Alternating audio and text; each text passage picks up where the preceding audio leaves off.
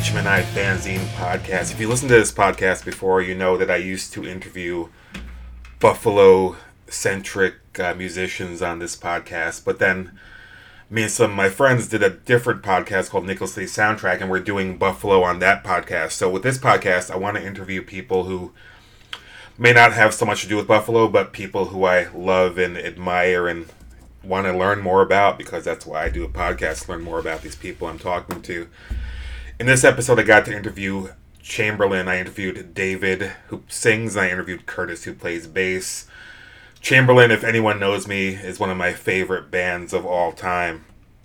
They're a band from Indianapolis who started as a hardcore band and they they slowly morphed into more of a traditional uh, rock band and they're still as awesome as they were as a hardcore band even though you know i love hardcore but every iteration of the band has been great in my eyes so i was joined on this interview by my friend michaela who's also a big chamberlain fan we met many years ago at shows in syracuse and buffalo so i had her along for the interview but unfortunately due to technical difficulties she was unable to complete the interview but she's there at the beginning so she put her two cents in we talked about everything with the band. We talked about the uh, you know starting a split lip, becoming Chamberlain, all that good stuff. Um, they're playing some shows. This is it's April now, April 2022, and they're playing some shows in a couple of weeks, which I hope to attend. They're playing in Boston, New Jersey, and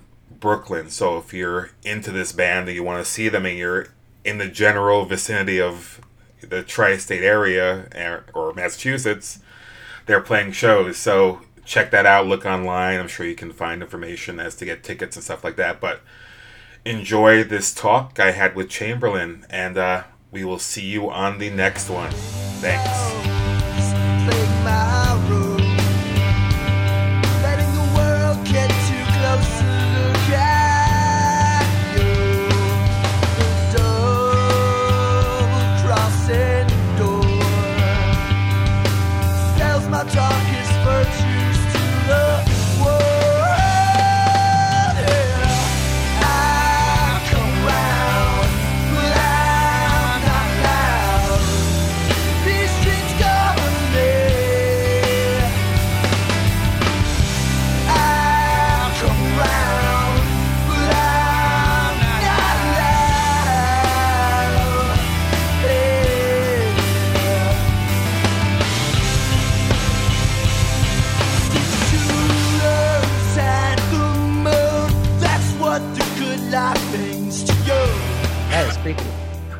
That sounded different on my end.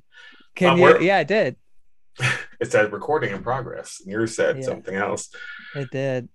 Um, where are you guys right now? You both of you. I uh David. Uh, I'm in Indiana. So yeah, uh, yeah uh, Zionsville, Indiana, just north of Indianapolis. Waiting on this big snowstorm to come through.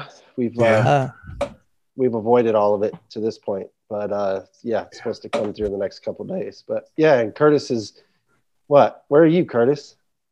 Uh, I'm in uh, Crestline, California. It's like Lake Arrowhead, about an hour and 20 minutes outside of Los Angeles in the mountains. Yeah, very sounds, cool. Sounds way better. it does sound uh, cool. I mean, David's our, David's our, our our one holdout who's still in Indiana. He's oh my god, I guess that's true now. Yeah, yeah, yeah. Where's everybody else? Well, Charlie's in Nashville. Mm-hmm. Uh, Clay is in uh, Long Island or something, somewhere. Long Island, yeah, East Coast. Yeah. And Adam's in Harlem.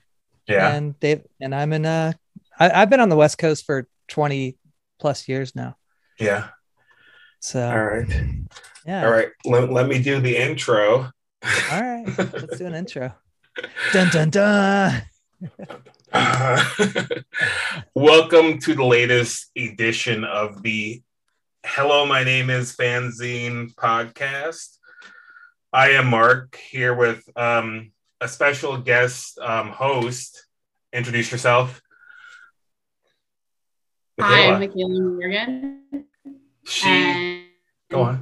Mark and I met many Mark and I met many years ago because I had a zine and went to shows in Syracuse, and he had a zine and took photos and came from Buffalo to Syracuse. You're breaking up hardcore. Time. Can you say that again?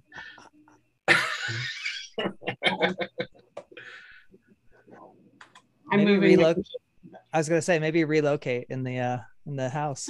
In the crib. All right. So, okay. So Can you, can you say it again? Yes. How we met? Mark and I met many years ago when I had a zine in Syracuse and Mark had a zine in Buffalo and took photos and we would go to the same Lost Horizon shows, including split lip shows. Oh yeah. and we are here with two members of, I guess, Chamberlain now. you don't have to guess. That's that's that's accurate. Can you guys introduce yourselves? Yeah. Uh uh this is Curtis. Uh, yeah. Bass player Curtis. oh, okay. I, I I didn't know we were getting so formal. Yeah, bass player. Yeah, I'm David. Um, so uh, singer and lyricist. Pain in the pain in the ass. Yes. And lone Indiana Indiana holdout. Yeah, Yeah. the holdout, the only one left in the Great Midwest. But you We were- guys, we're- let ask a quick question. So you guys were at the Lost Horizon shows, um, uh, but you guys are younger than we are, right? So we're- No. Only by Well, well, well, well, how old are you? well, you guys look much younger to me. I don't know if you I don't know if we want to say that on on tape, but uh no, I think you guys are probably by like uh like by a year or so graduating class. I'm 43. I don't care. All Oh, okay. So five years, Yeah. well, about about five Yeah. years younger, three years younger than Curtis. You're- I'm 48. Chitlin. Okay, so I'm, we're the same age. Yeah. Yes. You look younger. I don't know. Yes, you do. For some reason, I thought you guys were younger than I was, but I guess not. Well, everybody else but me is. Sorry, but I'm I'm your age, but everybody else in the band is younger. Well, that that's true. Adam, when when Adam and and Charlie joined, when we kind of started this thing, they were, I mean, they were like 12 and 13 years old. Jesus.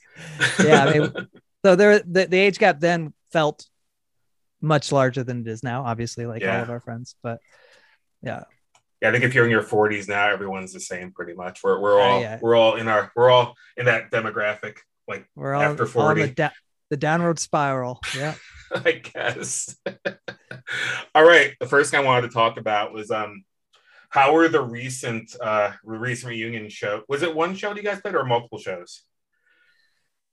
Where did we play last? You gotta spark my memory there. Chicago, Indianapolis. Oh yeah, Chicago and Indy. That was good. You know, Adam and I are kind of the ones who kick around this stuff forever and ever and talk about it for hours upon hours and Mhm. te- text and and and email back and forth and uh we had pushed that back a bunch and with covid and Mhm. um it just never you know the timing still didn't feel quite right but it was good it was you know indy was still you know it was an outdoor show Mhm. because you know covid uh kind of still still a thing and uh so that was it was good but it was a big outdoor stage outdoor venue so Mhm. you know it's always nice to play the hometown with like feeling close to people but there was like the the barricade and Yeah. that that whole thing so uh but it was good to see everyone it's always good to see everyone and be back home for a minute yeah, we had a lot of we had a lot of fun doing it, but it was Yeah. probably yeah, in hindsight, a bit premature for people's comfort level of getting out and about, for sure. Yeah. Yeah. So was you would say that the other the like 2018 was it 2018 the show other shows? yeah it, we Yeah. do something about every every year and a half yeah So those you would say those shows were a little bit a little bit more fun, I guess. Then Uh, fun. Yeah. I mean, there, are- it's always fun. We always Yeah. figure out a way to something to make it fun. But that, uh, I, I think there was a lot of structure around those shows too, with the the Moon My Saddle, and we had, Mhm. you know, it was it was a leg where it wasn't just the two shows, and like Mhm. Chicago, we kind of purposely booked as like let's just, you know, we haven't played Chicago in forever, and let's Mhm. have like a warm up kind of thing, and just hang out and Mhm. low low pressure. But um, Mhm. so I, I, I, I the the moon shows were a ton of fun. Um, Yeah. So I can't. I, it's hard to compare, but Yeah, I think they were all a lot of fun. It's just energetically, Yeah. definitely that shadow or that cloud of COVID was still Mhm. cast pretty uh, heavily, I think, on those last couple of shows. But, um, but yeah, to Curtis's point, it's always good to still get out and see old friends and reconnect. And and Yeah. you know, that was the first time we had played the Red Weather stuff um, live, Mhm. things out beyond the studio. So that was that was a good exercise, um, regardless of everything else going on.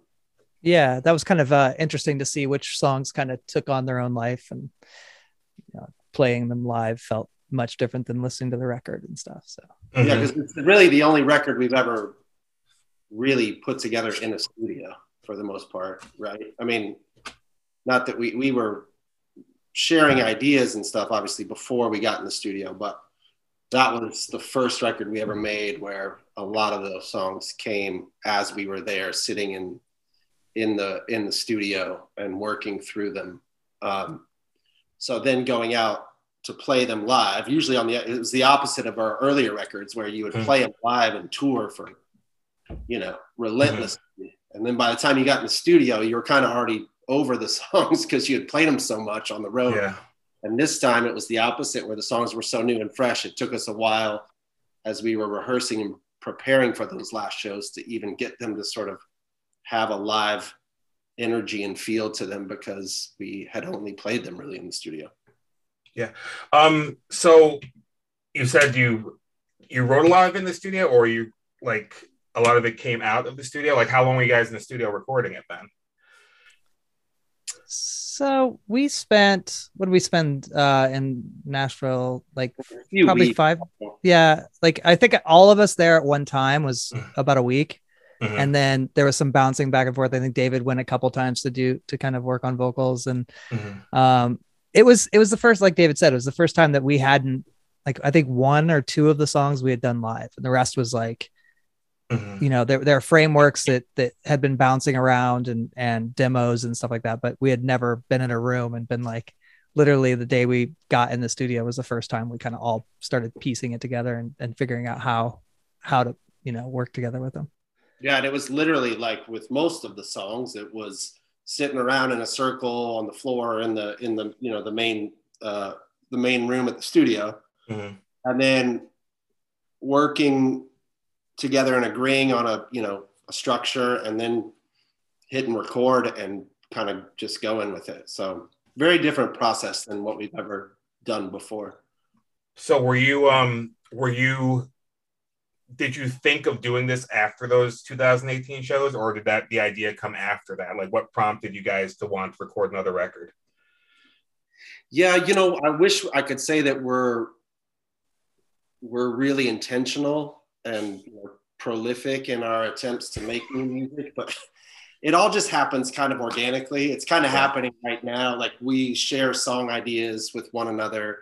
Mhm. And probably at one point, you know, down the road, will will become a record, maybe. Um, So it, nobody ever comes out and just says it from the start, like, "Hey, we're gonna make a new record." It just sort of, you know, piece by piece, sharing this part, this idea, and then you have a Mhm. song. And you're like, maybe we should go record the song. Maybe we should all get together, and that's sort of really how it all came about. It was Mhm. very, um, you know, slow momentum that gradu- gradually kind of gained more and more steam and then Mhm. performing we were in nashville with with our buddy carl recording uh, red weather Yeah, I was gonna say I think I think a huge part of what that last that last bit of energy that really made it gain the steam was that Carl was you know ex- expressed interest in in helping us record it, Mhm. and so that that kind of solidified everything. We're like, oh, this is perfect. Like we've known him for t- twenty years, and Mhm. No, and we would we trust him, and so it was kind of like okay. This, this could actually be if if nothing else it's going to be fun so Yeah, fair enough. yeah How how have you like like how have how has the record been received? How was I guess. uh yeah i think it was yeah great it we were uh I think all of us were kind of like, what is what is a Chamberlain record sound like today? What is it, you know, for a minute? We kind of kind of thought through that stuff. And Mhm. I, I'm I'm like a very visual person and I need I need like also like creative references and stuff to get my to like almost like uh mood board something to like so so like what is it like i did that a lot with like what what bands do i listen to that i that i would feel like this that makes sense in this world like how can we kind of piecemeal this thing together? And like and i feel like it just after that once we kind of let that go and just like let it down and, and got carl involved it just kind of took a life of its own and then it just was all right this thing's doing its doing its thing. And um the response has been i mean we have no idea as far as like putting out a new record um we have nothing to compare it to necessarily because it's it was so long between the records but Yeah. it's been great. Uh i to this this morning i woke up adam sent us a screenshot saying that we were streamed over 500000 streams on uh for the red weather record. I was like that's cool. That, that's 500000 like I, I don't think uh any of our other records have you know done that. I don't know. I, I Yeah. think that's good for i think that's good for a part-time uh band That's that just just- gets together. It's Mark. He has it on a loop. what's it's this mark on loop. Yeah that's fine. Well it's all Mark yeah just we- has it on loop yeah constantly in, background of his. just different ip addresses just playing it all Well, I was gonna ask with. I was gonna ask, obviously, you know, with your creative endeavors that are more visual, and then you know Adam's work producing music for movies. Um, do you think it's easier or harder now that you're older and have other things going on? Do you think it's easier or harder when you come back to Chamberlain to find that creative gel that keeps you guys all together? Oh, it is so much easier.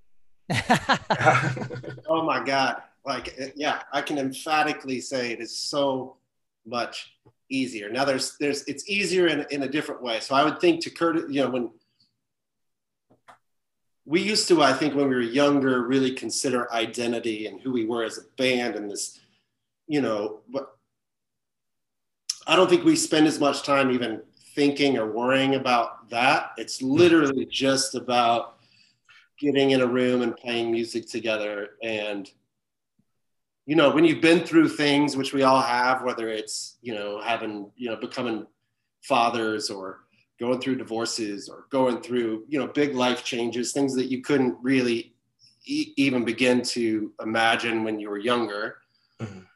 You, come back to this thing like for the sheer joy of it and and or at least we have. I don't know if everybody does but we have come back to it for the sheer joy of it um, for the for the sort of wonder and and beauty of the fact that there's still people that journeyed with us all those years back and still want to hear music that we write and play.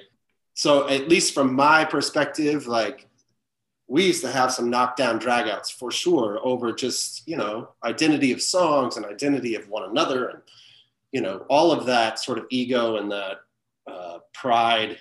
Once you remove that then the music can just kind of kind of be what it is. I mean i don't remember us having too many um, bouts of you know um, warring viewpoints or um, varying you know different opinions about where a song could could or should go i think Mhm. a much more peaceful process.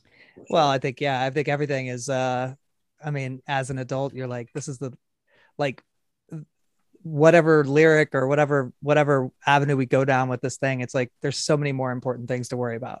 Like let's just Yeah. get this down. Let's see how we feel about it. And if it feels good we'll keep going. And that really was when adam and i started talking about it we were just both like i don't know what this is going to be what this is going to be but if it's great we'll keep rolling with it. If it's not scrap it and do something you know keep working.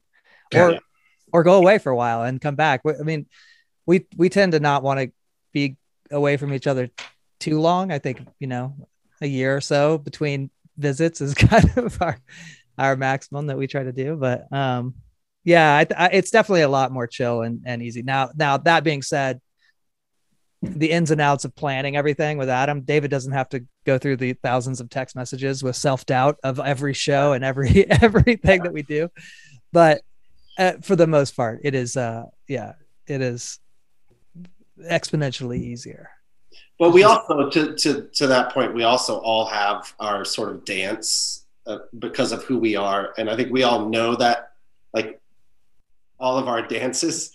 So back in the day, you didn't really, you know, you didn't really understand, oh, this is just how Adam has to deal with the stress of this, or this is just how Curtis has to work through finding his bass partner. There's something about now having the wisdom and, and self-awareness and also the knowledge of one another that you you can kind of finally sit back and trust it and know that you know it, it, it's going to work out. It's always worked out. It'll work out. Yeah cool. Very cool. So uh, let's let's let's go back in the time machine a little bit. To way way back into the way back into the 90s um okay. Okay we're there. Um so i mean we're gonna jump all over the place but so when you guys changed from Split Lip to chamberlain like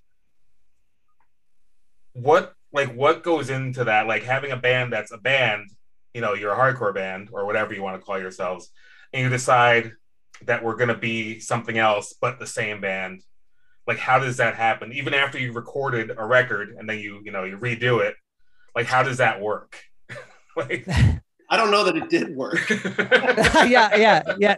I'd say i'd say probably didn't but uh i mean i you know that's a pretty glossed over simplified way to look at it it was we were uh you know anywhere from 13 14 years old to uh you know entering college and mm-hmm. you know going through college throughout the span of the band mm-hmm. um so at during those times like my god like i'm watching my nephew go through it now like I, the the you know the span of knowing him he's 20 21 years old and like just watching all the different things you have to figure out and you have to navigate and the mm-hmm. things you're interested in and the and the uh, you know, the the pushes and the pulls of everything that you are and aren't um, uh, politically or uh, you know.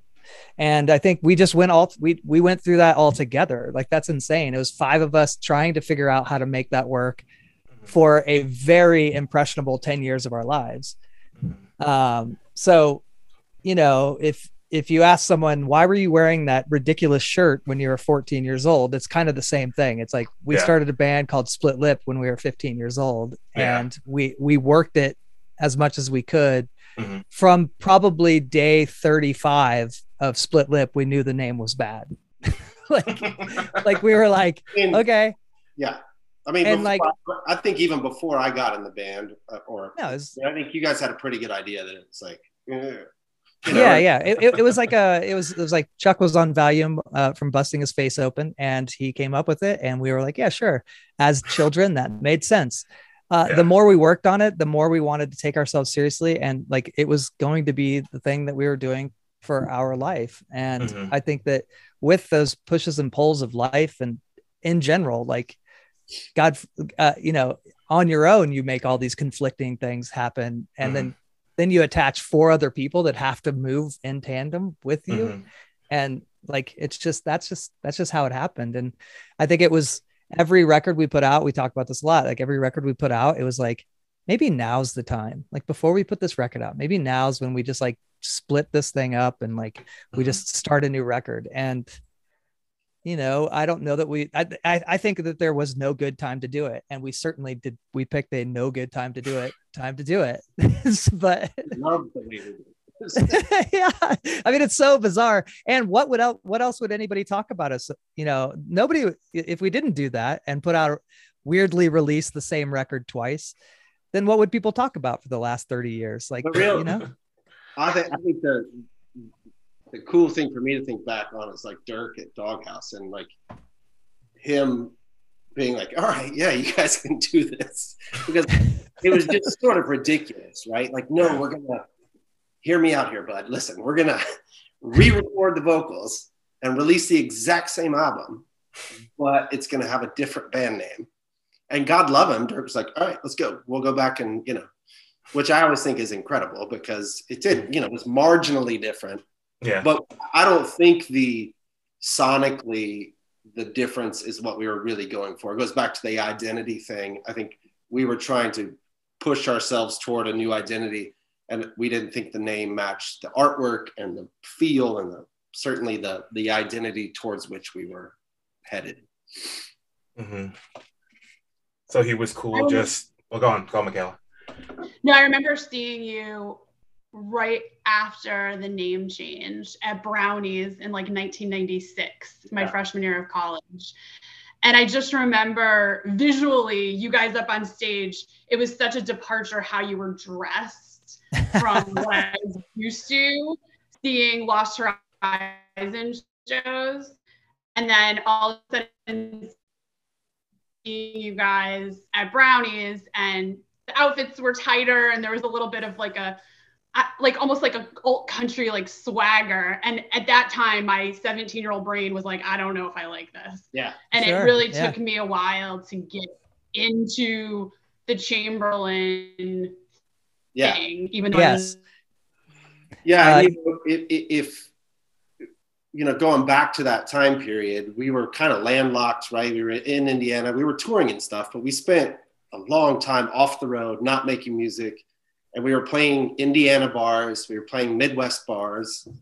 We started to play, you know, a mixture of, you know, of you know, we to, to audiences that that knew our history and audiences that had no idea about our history. And I think we were trying to sort of have some appeal to that that broader spectrum of people that were coming to see us play. Um, yeah and that's I think what kind of shaped and formed our identity at at that time. Yeah, I think uh we you know all the stuff we were listening to it was all over the map. It was like we were like um you know I think that actually in Buffalo we played with Shudder to Think and that was like a huge deal like watching them play I was just like I was like oh fuck these guys are like they they'd always done their like paved their own path and I actually just listened to like the podcast where they're going through all of the records on on mm-hmm. Dischord and uh, they're on talking about one of the records that was not their bigger record. It was like one of the uncomfortable kind of transitioning records. And mm-hmm. like hearing them talk about it, I was like, oh my God, this is exactly like what we went through. It was just like we wanted to be doing this. We we wanted to be playing what we wanted to be playing. We were at a different at a different point in our lives from when the 14 year old Michaela heard us the first time. And it just went through you know, we went through what we went through and we wanted to do it. Now, I think David brings up a good point that we were playing, like, there was a lot of, uh, three of the members were full time college then. Mm-hmm. And so we, we basically had to play like locally as much as we, as much as we could and write between those times. And so I think it just like, it was just, that was where, where life took us. Um, I think it was awkward. You know, I think for everyone involved, it was awkward. We had this fan base of like where we could tour the circuit. And a, a lot of bands have gone through this. I mean, Shudder thinks one of them, like, I don't know, like Iceburn, like all these bands that were like just a little bit different and weird. And like uh, those, those bands are much more different and weird than we were. but, but still, there was like, they had that uncomfortable, like, we're all right, well, we've got this, we've got this tour circuit and these people that we really love to go hang out with in cities and stuff like that. And so you just do it. And whether or not people are going to respond to it, it, you know, it did take a while. It, I don't know how many people were like, oh my God, my girlfriend got that record and I hated it. I hated the, the, oh my, like, especially the moon my saddle. And then and it'll be like, and then they were like, oh, but then I like listened to it on a road trip and now it's like my favorite record of all time. Now, granted, that's like five years later after we've broken up. So it's like, yeah, I remember like having debates with people in cars, like going to shows talking about like the band and like, you know, they changed their sound or they, they sound a little bit different. Do I like them anymore? Like, what is this? What's going on here? And there was a lot of that like back and forth with people and like the debate, you know, is, is sure. Chamberlain still a band I should care about? And I mean, I, I, I love hearing that because yeah. we because we did the exact same thing with like seven seconds or with the bands we love. Yeah, like, yeah. What is this? Like this sounds way too, you know, this side or that side or whatever. But yeah. I think that was the beauty of the whole, you know, that whole time. You know, there were so many, there was so much room for change and growth and yeah. Uh, and you know there was a lot of experimentation and a lot of feeling your way. Like, I don't know, we could, and we were also, you know, after Fates came out, we were getting courted by major labels in that whole sweep of when the industry was going out looking for anything mm-hmm. you know, post Nirvana that sounded, you know, at all underground. Like yeah. we were kind of part of that, and we were trying to decide, you know, is that the way we're going to go? Like, do we really want to get swept up in all of this, or are we going to pivot and do something that we really believe in? And you know, from the outside in, looking at the decision to go from Fate's Got a Driver at the time period when we did to Moon My Saddle, it was, I mean, kind of not that it was a career, but if it had been a career, it would have been career suicide because not the time to release a record like that. But we just didn't. It's not the yeah. way we thought about things, I guess. Well, we also yeah. took forever to put out records, and and again, back at that age range, we're you know 18 to 20 years old what what changes in two years in someone's life at that time period a lot like a mm. lot just just mentally without a band that you're like uh you know putting down on tape every two you know we t- it literally would take a couple years for us to do records it just was like painstaking to get a record done mm. um and i think that that's huge like at that age like we probably should have put out we probably should have you know in hindsight put out more records. Like we did some demoing in between that would have been a great time to put out a record, but it just we we were so hard on ourselves and like trying to get it trying to get it out into the world was just it just took a lot. took it all out of us. And and and that's that's 2 years from 18 to 20. That's an insane span of time in your in in a person's development. So like that's where we were. That's where it took us. Uh, you know? Yeah, did you um did you did you guys hear any of that feedback when like you were that when you were around then like you like were people i don't know how people would even communicate back then because there was no internet there was no like real internet like there wasn't like a message board or instagram where they're like you guys what are you guys doing but how did how did you hear like uh the feedback from like you know your uh people i, think I guess we we've I, I we certainly i mean i think that there's with you play shows and you're, you're, you're getting on the bill with some strange lineups and you know mm-hmm. you've probably seen some of them like Lost Horizon was definitely not our scene but we played there yeah. uh, a bunch of times but like most of the bands that played there they weren't and we were definitely doing something different now gr- granted I feel like there was you know a handful of bands that were also doing things that were you know uh, like we I think we played there with Farside at Lost Horizon. That makes sense like yeah and like that that was the kind of like all the records we grew up listening to like david mentioned like like seven seconds and like every every record that was like considered their sellout record dag nasty wig out at Denko's like all those yeah. records those are all our favorite records. Like late later era seven seconds ourselves and uh, you know like Soulforce Revolution those were our favorite records. Like that's it was no surprise to me to look back and go yeah of course this is what we wanted this is this is the path that we were following like we wanted to like write those kind of songs.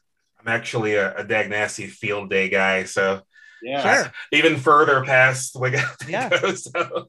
I, but you know what I mean. It's just yeah. like and everybody caught shit, and it's because the world was so small and everybody was so young, and you know, it's it's always interesting when an adult shares shares that kind of a uh, that kind of opinion without yeah. the without qualifying it with but then i got then it hit me you know mm-hmm. usually it's usually it's then it hit me yeah i think we lost michaela unfortunately hopefully we'll get try- her she's been trying we'll to call in. in. yeah i saw that yeah.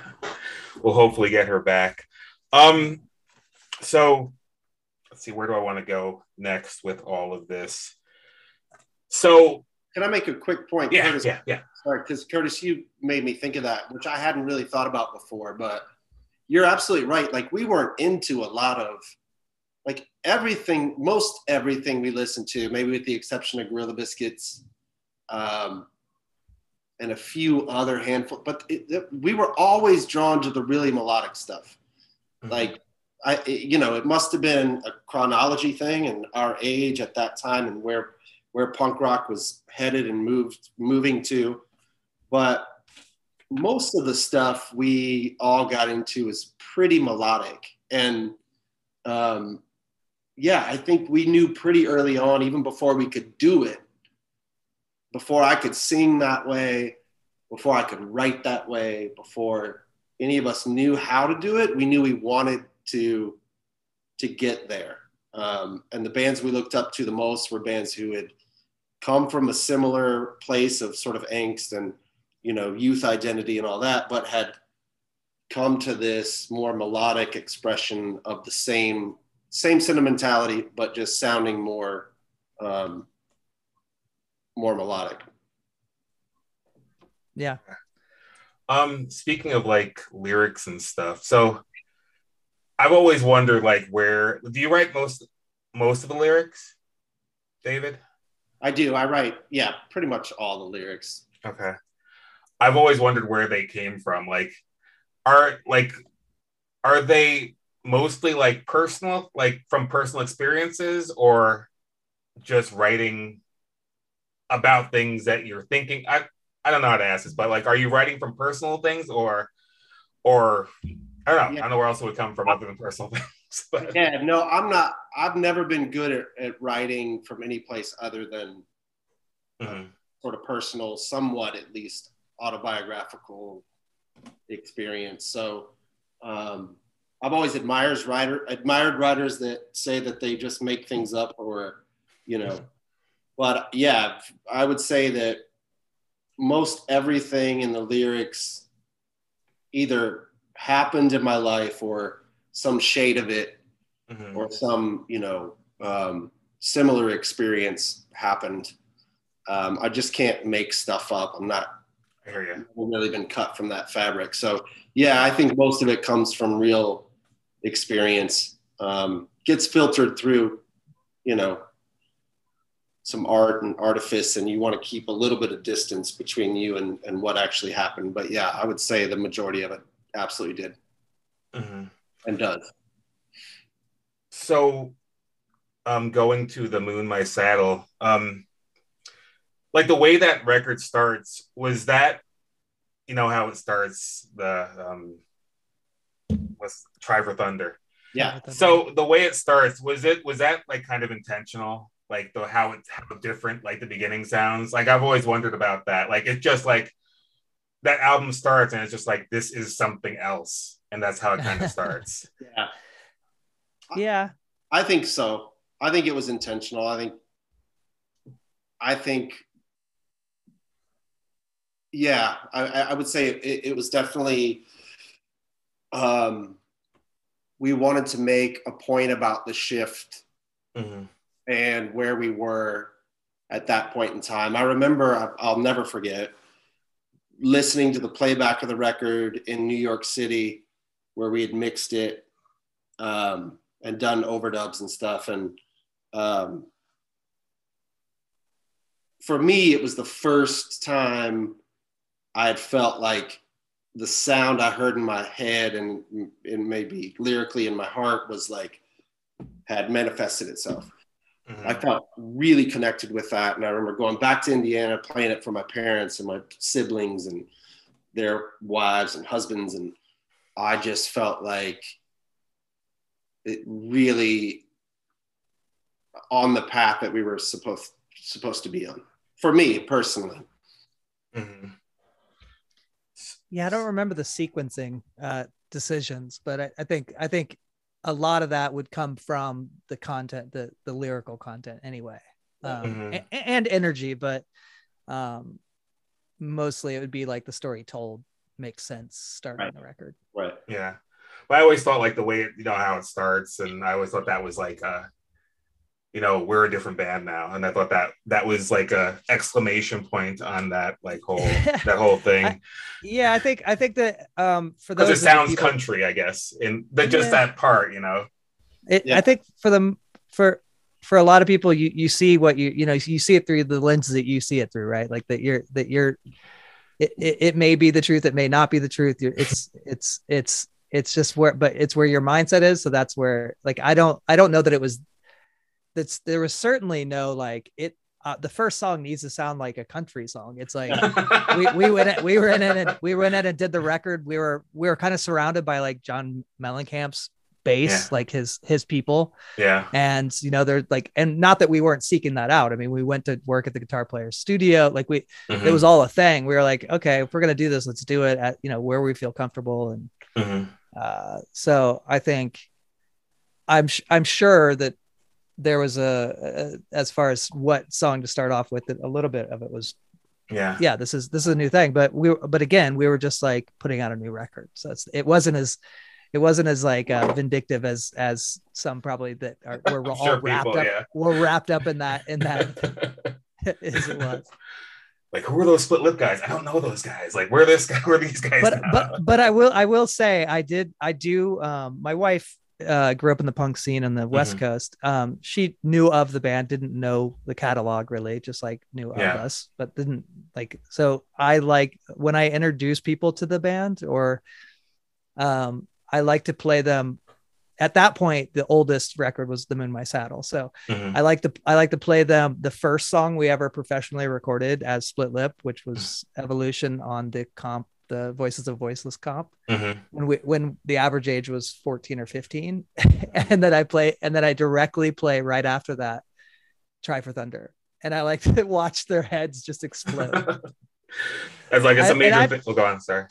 yeah no i think that's but i think that's what's so beautiful about it it's like these children grew up to do this like to just like throughout the span of things like that this is the bookends of what that was I'm always talking to people about how like this these four these five guys did this, and then these five guys did this, and it's just Yeah. crazy, and it, like it just it blows my mind like every time they're like, I, I I'm show not- I show it to people.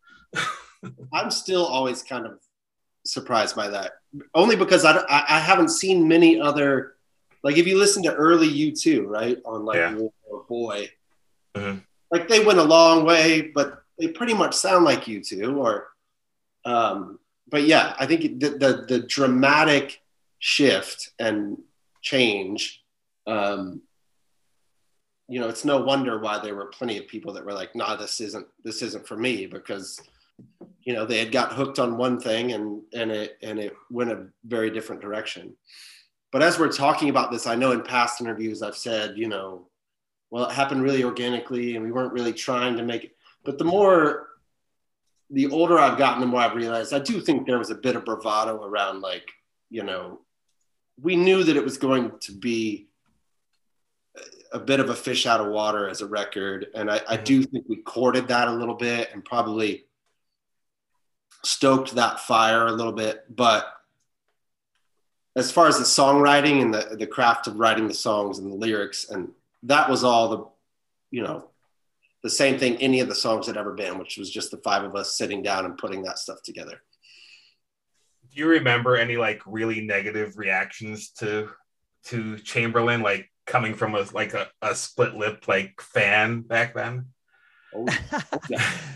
david what was the what's the review what's the the one that oh I've got it. I've, I've quoted it over and over again. Maximum rock and roll.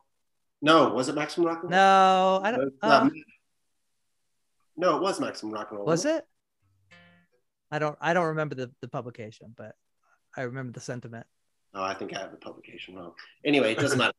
The, the, the review was David Moore makes Huey Lewis sound like the king of the Delta Blues. I think I remember that. I've never forgotten it. Because it's so scathing, and I would love to meet the kid who wrote it because it's amazing. yeah.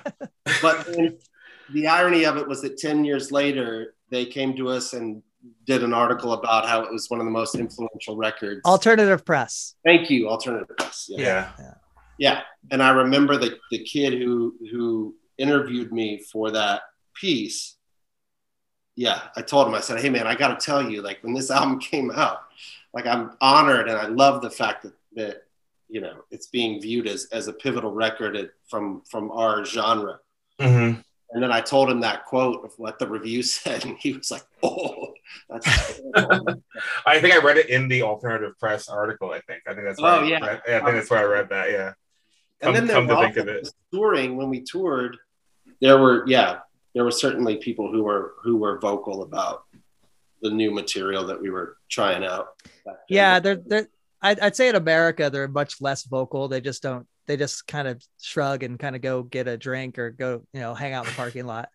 Uh, in Europe, you would definitely hear about it. Oh, really? How Like were they in. Europe? Like, well, just like you know, Germans would be like, "What? What happened? What are you doing?" Yeah. it's like straight up, and you're like, "Um, I don't know, bro. Just trying to gotta- make it work." You got to appreciate their honesty, though. I remember You after do. those shows in Germany, they would look you straight in the eyes, like dead face, no emotion, just be like, "No, for real. Like, what's happening? What have you, You just- What have you yeah, done? you try you, you try to like laugh it off, and they're like, uh-uh. no, no. What is what's happened? All right. So um so what led to like the first breakup of the band or the breakup of the band like after the moon my saddle Is there is there a second one coming, Mark? Or is there something I don't know? i don't know i think everyone stays together nowadays i think you just you're in it Well, you're good I, I I do say like why why break the band up at this point? Like Yeah. and not just us, but any band. Like when they're like, ah, I think I'm gonna. It's like why? Just just don't do it for a while. Shut up. yeah definitely Uh, yeah, that's really yeah, it's a good segue because that's really what we should have done. We should have, in my estimation, this is purely my own perspective on it looking back. We should have taken some time. Um, but like, you know, so many other things in life, particularly when you get midway through life, you realize that, you know, you don't get sometimes you don't get the wisdom until after you go through it. But I think, you know, we had journeyed a long way together we started to have differing ideas about where we should go and what we should put our energy into. Mhm. Um, and none of that, this is the important thing that I realized is that none of that changed after we, you know, got new band members. All Mhm. those same, same things um, continued to fester. Um, so it didn't fix anything. It didn't change anything. Uh, but it was, you know, as, as trite and obvious as it sounds, we were just at a crossroads where some of us felt we should go one way and other people felt we should go another way. yeah, I think, I Curtis, think- right? Curtis, you can probably speak to the fact that even during Moon My Saddle, I think there were growing pains there where some people were like, Oh. I don't know, you know, I, I, we were yeah, trying to I, I. I, I would say that that that uh the feeling that the Moon My Saddle was a was a, a departure and maybe maybe not good maybe good maybe maybe it was maybe it wasn't good that feeling that the fans had that wasn't that was also happening within the band i mean it was Yeah. like um i think as at, i you know where we all were at that age it was like we're all kind of like figuring out like like you know catalogs of different artists and like like wow like i feel like at that point in time there was a couple avenues we could have taken and i was most interested in taking taking uh you know I like was really into like superchunk and radiohead and wilco and I- i loved all that like that indie college era music at the time built to spill and and all those bands. And i was like okay i think there's elements of that with what we're doing between before we recorded the moon my saddle. But so i think that's kind of and, and where everybody else liked that music too i think it just was like that was the conflict. It was like i didn't really love that direction of going you know uh h- hardcore into like Mellencamp land or or you know but um But I think what too, what what what we thought was like, or what we might have thought was going hardcore into that space. yeah. Yeah. It it was like it was really this fusion of all these different influences. But yeah there was certainly camps right? There, i mean i'm not gonna yeah there were camps. There Yeah. were, it was a split decision like not that everybody didn't love the songs. Yeah. Because we went and recorded we had an amazing time recording them in my saddle and everybody was on board. And but that tension is also what made us i think a good band. Like you know yeah nobody would just lay down and go, all right, well, David, you're the lyricist, or Adam, you write the music, so take us where you're. Nobody did that. Everybody had a, an opinion and a passion about what we should be do we should be doing and, and how we should be doing it. well i think that's a good i think that's a I'm good point now where I can look back and know that a lot of those things and those opinions were were right. right? And and mm-hmm. maybe should have been heated a little bit more. Mm-hmm. But you know, you go where you go. So when like people wanted to leave the band, was the band going to break up, or was it you guys? Were you guys always going to continue, like you and Adam? I think I think that uh that it was well, and, and David, you could obviously speak to that more than I can. I I wasn't. I don't think I was ready. Well, I think it was it was very contentious throughout throughout that process. Uh, pers- just personally and and where we were headed. I think, but um I think it was also just so stressful. Like we were at the what felt like either it's the turning point of where this is going to be like a full fledged career for the band, or it was like we got to just stop doing this. Like it's been ten years of us mm-hmm. working through this. Um, so for me, I don't know that I was I wasn't ready to jump off the ship yet, but that was kind of not my decision at the time. Mm-hmm. Uh, it was it was a blessing that it happened. Uh, my my life is has uh, shaped up perfectly, so I, am glad that it that it did happen how it happened. But uh, mm-hmm. I I think that David and Adam always wanted to they they wanted to go down that and and David, you can correct me if you want. Uh, they wanted to go as full force down this this avenue and not have and see what it was like to not have that push and pull which David just kind of touched on that was that ended up making some very interesting music. I think. Um, I think that that that we kind of lost that a little bit of that edge towards the end of uh, that push and pull. But um, I think that's precisely it, Curtis. I think you articulated it perfectly. I think we wanted to go, hey, what if we didn't have to combat these voices that are telling us, hey, if you go too far down that path, or can you guys hear me? yeah, definitely. Yep. I think that's exactly what happened. We thought, you know, if we if we don't have to contend with these antithetical voices or these voices pulling us back to center, mm-hmm. which is really, I think, what Curtis and Charlie, to a certain extent, were doing.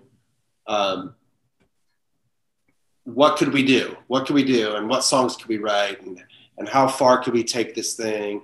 But then there's all these other layers that were involved. There were managers that came in. Yeah. There were outside influences that started to go, oh, you guys could really be something, and you could be something without this person, and you could be, you know, there's just yeah static and noise that started to get in the way. Mm. Uh, and I've always thought, had we continued to be able to write music, it would have gotten us through it, but we really weren't. After the, you know, the Moon My Saddle, we really weren't writing all that much stuff. Mm-hmm. I think we just sort of got bogged down um, and lost sight of what made us, you know, what made it what what made us who we were. It was, and I, I would say it was it was.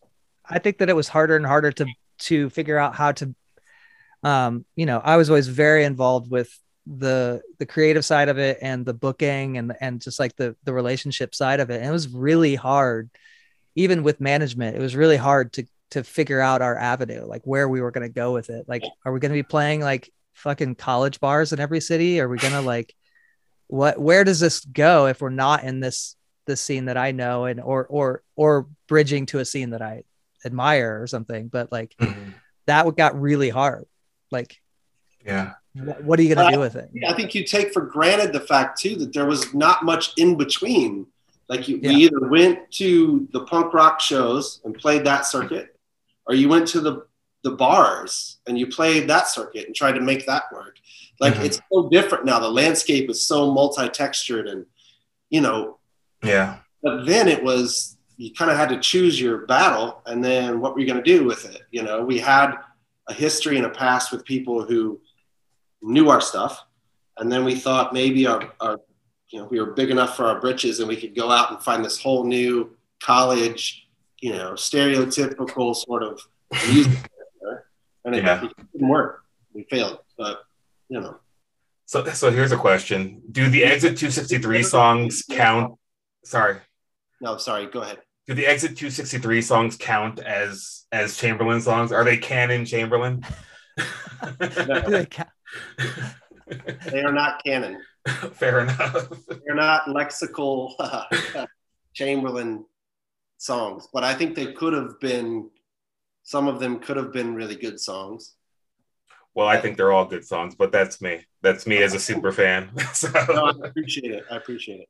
Yeah, I remember I uh someone gave that to me for my birthday because I I didn't know what you guys were doing after the Moon My Saddle, and that kind of showed up on my birthday one year.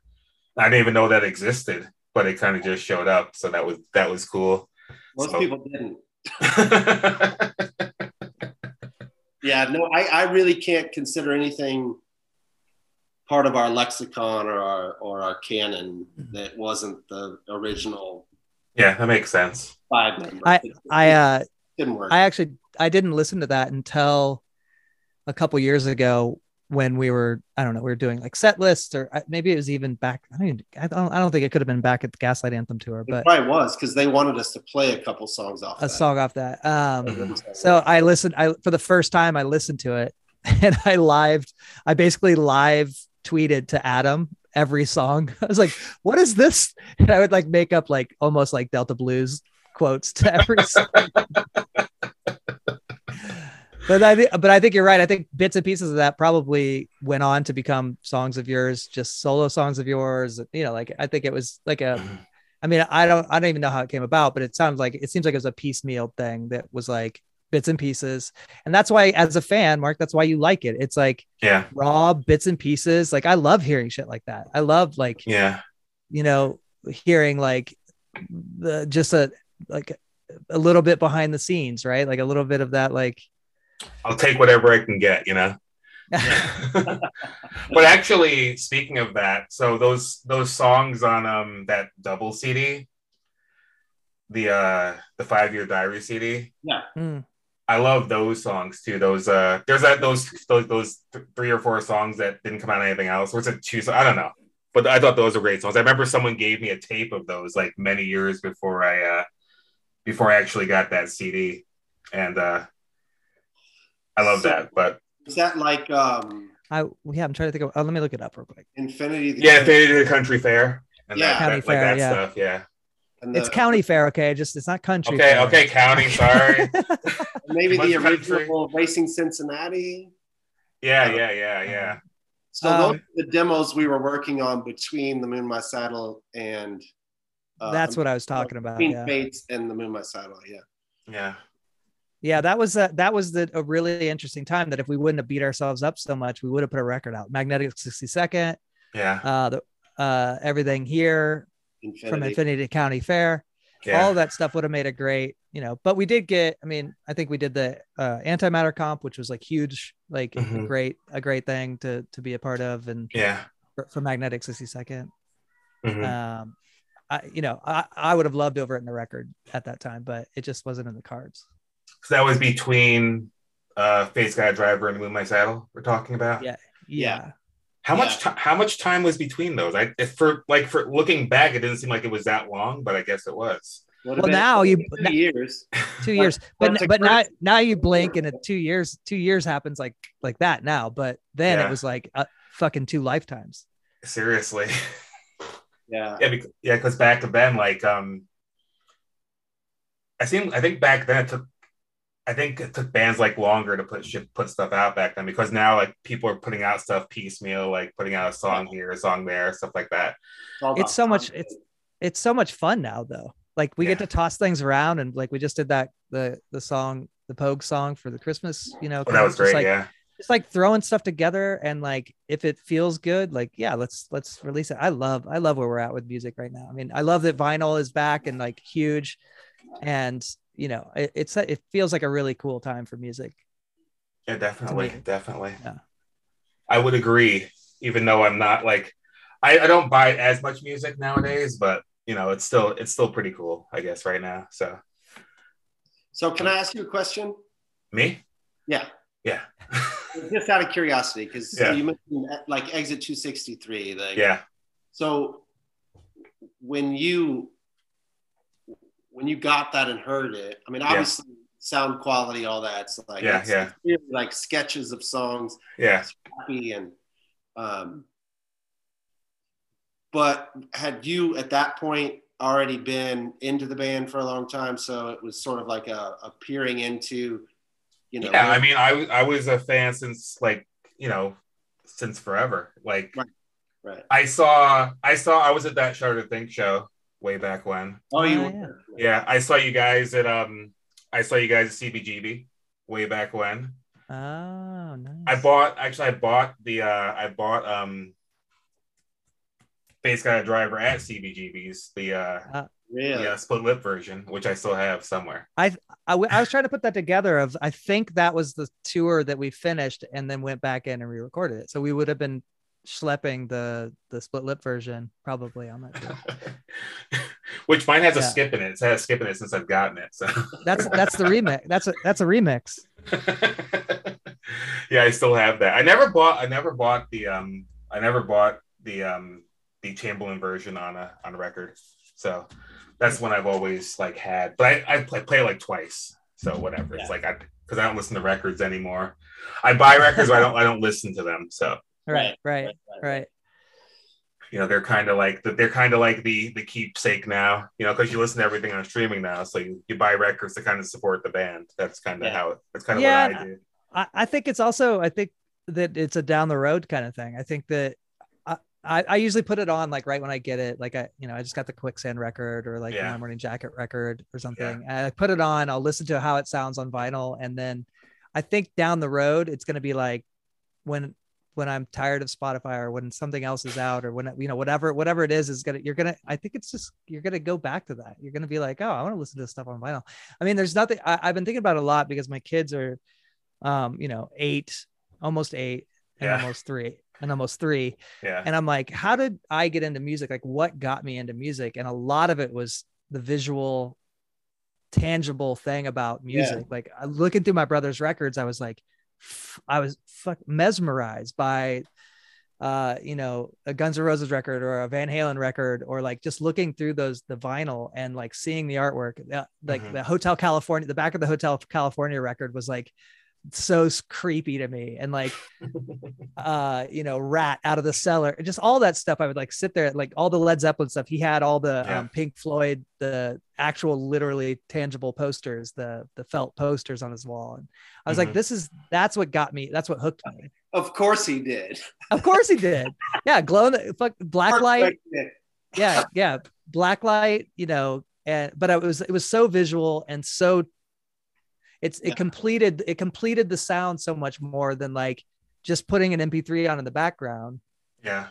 you don't get that like the the the melding of the of the whole package that way and and you know You kind of have to listen to a record because you know you have to listen to the fir- side one and flip it over, so you have to kind of actively listen to it. Whereas with now, you kind of throw something on and do something Yeah. else, and you know clean your house or whatever, or do some Yep. Yard work while you're just su- listening. sudden, to, suddenly you've been shuffling war on drugs radio for three hours or something like, i don't even know what bands i'm listening to now I don't- Yeah, So, to that point, I Curtis, I got the uh the 25th anniversary um albums for Fate's Got a Driver from Adam. He sent them. And my girlfriend's uh 17 year old daughter was looking at the vinyl and she looked at the back or the gatefold or whatever it was. She's like, What? I don't understand. What's side A and side B? And I was like, oh my, Wow. yeah, you don't know what Wow. side A and side B is. Like, and then I explained to her, like, no, we would organize the song so that you'd get to the end of the first side, you'd flip it over, the first song on the next side, and it's choose got to be the right Yeah. It was, Definitely. it hey by the way wow. By the way, Mark, I got to officially go on the record and, and apologize to you for for the the photo credit. Mark took the photo of us uh, that um, the big spread one too, and I thought I, I swear to God, it changed hands so many times to do the to do the release of the record that I was like, I swear your name was in the mix on that, and nope, Okay. no credit for Mark. it's Oh, okay. It's that big one, and uh, where were we? Were we in? Sy- No, we weren't in Syracuse, Sy- Westcott Community Center. Yeah, as a community center. That one, David, you're wearing the Auburn shirt. Oh, yeah. That's like the biggest picture in there. And I didn't get credit for it. Shame. I know. I'm so bummed. it's all I'm good. still we're, we're still gonna make it up to you somehow. It's all good. It's all good. Speaking of that, when you guys when you guys did the uh the uh was it uh what do you call the thing that you used to raise the money for stuff? Kickstarter. Kickstarter. Did anyone Yeah. like pay to have you guys come play for them? You know, Yeah. someone did. Yeah. Uh a Well, lot. It did, but it, it didn't work. Then work. COVID hit. COVID hit. So Oh, yeah, it was. It got a little weird because we were just like, well, at some, uh, you know, a you're you're raising this money for a reason, right? You're yeah, yeah, putting it in, into the record yeah. to put it out to record and put it in the re- and then and then COVID hit and it was this it was got real awkward for a minute and you're like, well, what do we, what do, what do we do? Like we can't Yeah. go play, Yeah. Uh, but we've spent the money on the record. yeah. so we we we we uh Can we give you a rain check, please? we did a we did a we did a rain check for quite a while and then and then uh, we ended up refunding. Yeah, Adam and I, I think we're going to go. I think he and I were just planning to go. It was in Michigan, Oh, really? we were somewhere near there um, to do like a. Yeah, it was a group of friends who had paid for it for us to come do a backyard sort of concert and stuff. But yeah, unfortunately, it didn't work out. It's gonna be a real hoot nanny. So, um, one other thing, um, when you guys got asked to play, um, the Chicago, what was that Chicago Fest? Burning, Burning fight. fight. Burning Wow, fight. when when I have a better memory than you, this is this is getting so, was there any like, like you guys got got asked to play that? Was there like, should we play this? Shouldn't we play this? Well, what had we done before that? We had done just the did we just do the the um South by Southwest show? Was that the was Yeah, that was it. I think the the Burning Fight show was the first time where it started sort of put things in in motion. I Yeah. think we were, if we're honest with ourselves, we were probably hungry for it at that point. By then, it was like, oh Mhm. yeah, um, yeah. you know what I mean? Because we had missed being together and missed that time in our lives. And I don't remember anybody being like, well, I don't know that we should should do this. Or I think we all kind of jumped at the opportunity, if I'm not mistaken. Yeah. Yeah, no, it was great. We did that in Indy. It was that was that was great. It was a I think we got the taste for it when we were all happened to be in in Austin at Mhm. doing different things and and kind of got on stage and just did a few songs and that was that was kind of the kickstarter of that or like a little bit of Yeah. fuel on that fire. Yeah. I will say we have throughout this whole resurgence, we have had conversations about, you know, not wanting to just rely on nostalgia. And, mm-hmm. you know, I think that's one thing I'm sort of most proud of with Red Weather. I don't think it, I don't think we sort of rested on our laurels and we're like, oh, let's just release another, you know, Fate's Got a Driver or release another Moon My Saddle. I think we we wrote a new and different record. I think we went into mm-hmm. different territory because I don't think any of us wanted to sort of go, you know, do that dance and try and capture something that we felt we had lost along the way. We wanted to make sure we were moving towards something new. Yeah, definitely. Yeah, I went to after that Burning Fight show. I think you guys played in New York later that winter, or was Yeah. it December that year? And actually, I flew, I flew to New York, and like I was there for less than twenty four hours when I went to go see that show. That's awesome. Yeah, actually, I stayed with Michaela in. That's in right. Brooklyn. Was that at the Bowery? yeah, Mhm. Yeah. Yeah. yeah. We left- oh, we had at the Bowery, didn't Curtis correct me if I'm wrong, we had two people, two ladies that flew from Germany and flew back the next day. Do you remember that? Jesus. Yeah, there's there's like a handful of those. Yeah. It's yeah, always it's unbelievable. And then that's the thing when you get that sort of like, I think that's where we got sort of the, you know, we kept having those experiences and be like, man, this is amazing. Let's keep, let's keep doing it as much as we possibly can. Yeah, I think I worked till like one that Monday, flew to New York, and like came back the next morning, which was Oh crazy. First time ever, but that was cool. It was fun. It was it was uh it was definitely worthwhile. So so Yeah. here's a here's a couple of final things. So um is there like consensus like favorite record of the band? oh of the band. Yeah. Our record? Where Your favorite Of- like as a band, what's your is there like a record that you all like is one above the rest or are they all a your cha- a as, as as far as Chamberlain records or as in any record you're talking. Chamberlain records? Oh, okay. yeah, Um, I'm guessing that would be very different depending upon Yeah. who you ask. I don't Go ahead, Curtis. I don't think it would be. I mean, I think that it almost feels like Chamberlain now is we are our own thing now, and the Red Weather record was so fun to do, and we're Mhm. so like it's so in it's so now, and what we you know what we just felt good about it, and working with the people that we worked with on it.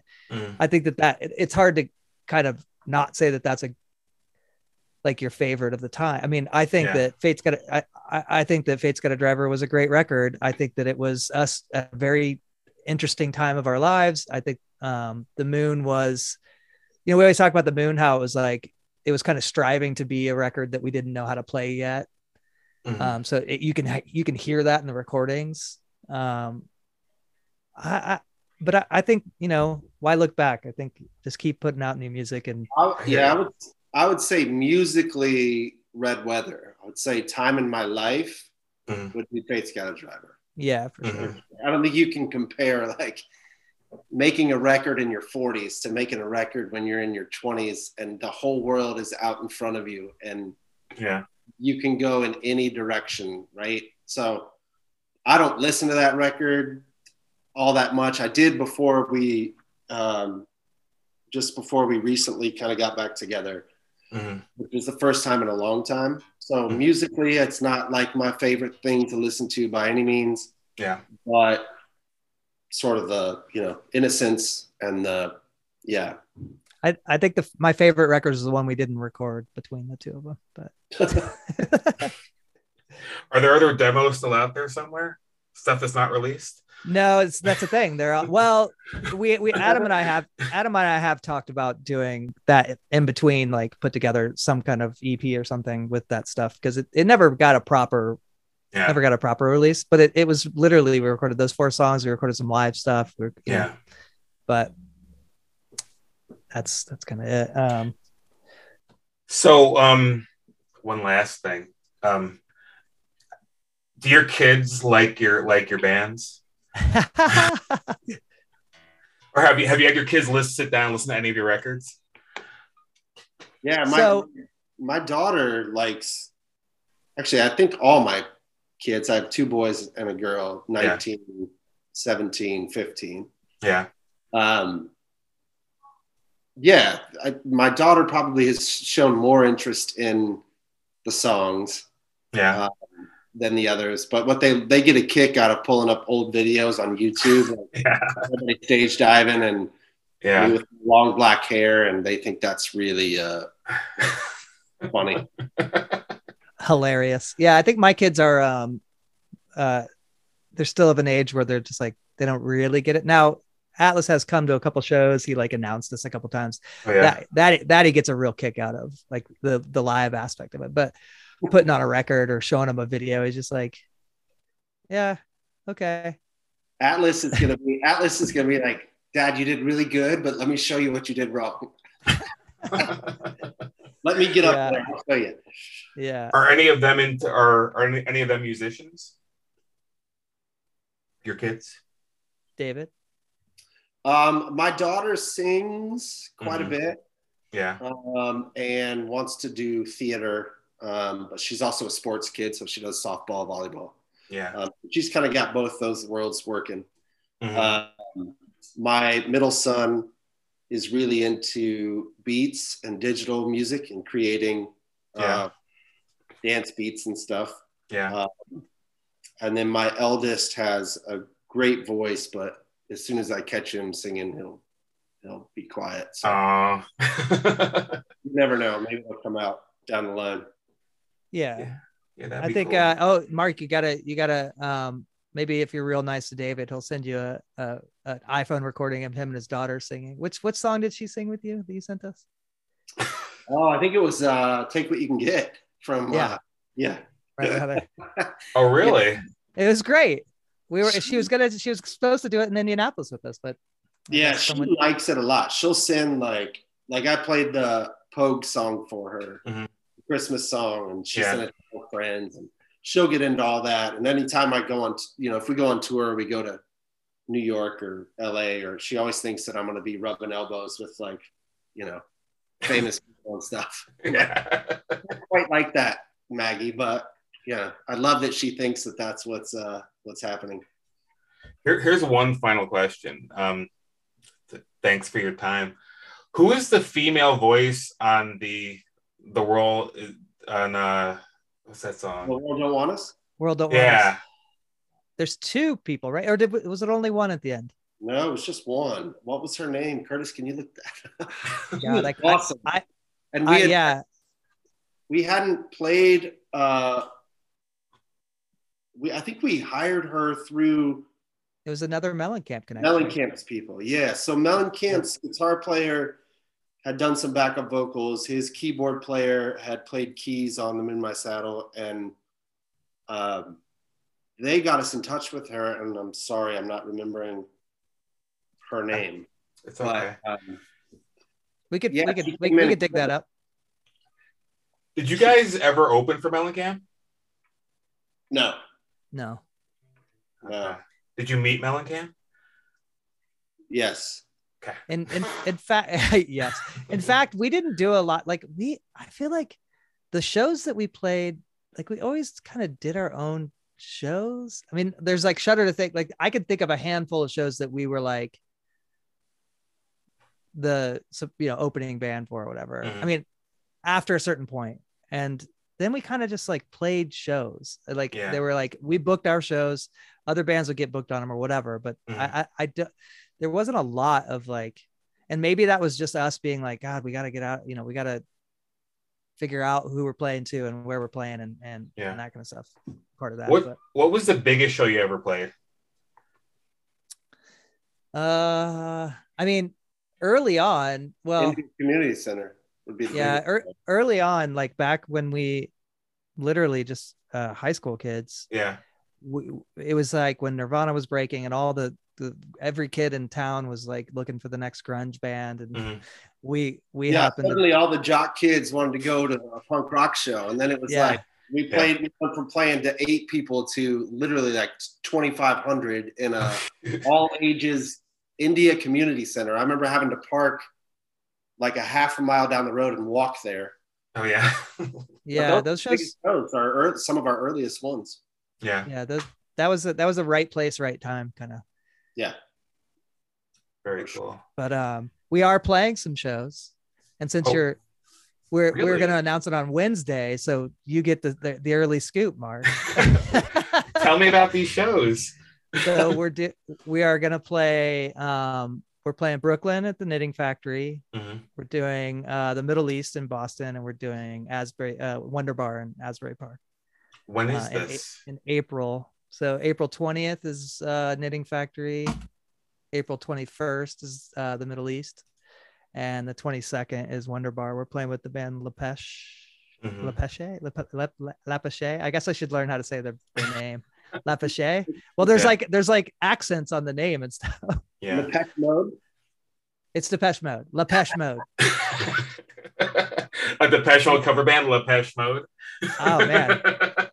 i'm i'm all for it yeah so we'll be doing that and and uh in april at the end of april that'll be you know give us a reason to get out and hang out with each other again awesome. I might have to like make some plans or something. there you go I'm sure in Michaela will make it all- out all too. three shows you're in free because you didn't get your uh yeah right Yes. yeah. we got to make it up to you somehow I'm sure Michaela will make it out to one of those or more of those shows when they happen. Yeah well you'll have to you'll have to say goodbye to her for me i uh that Yeah. was unfortunate connection All right, cool. This was fun. I enjoyed it. yeah thanks Thank for you having us so much. Yeah, I wish Michaela didn't get knocked off, but such is life. but yeah but uh, um, I'll let you know. I'll give you a heads up when it's coming out and all that stuff. But hopefully, sometime in the next few weeks Sounds cool and all that stuff. Thanks, guys. Hey man, All thank right. you so much. We appreciate it. Yeah, I appreciate you. All right. All right, thanks we'll so see much ya. Mark. All right. see you bye hey Bye. david see ya Bye, Curtis. Love you, man. love you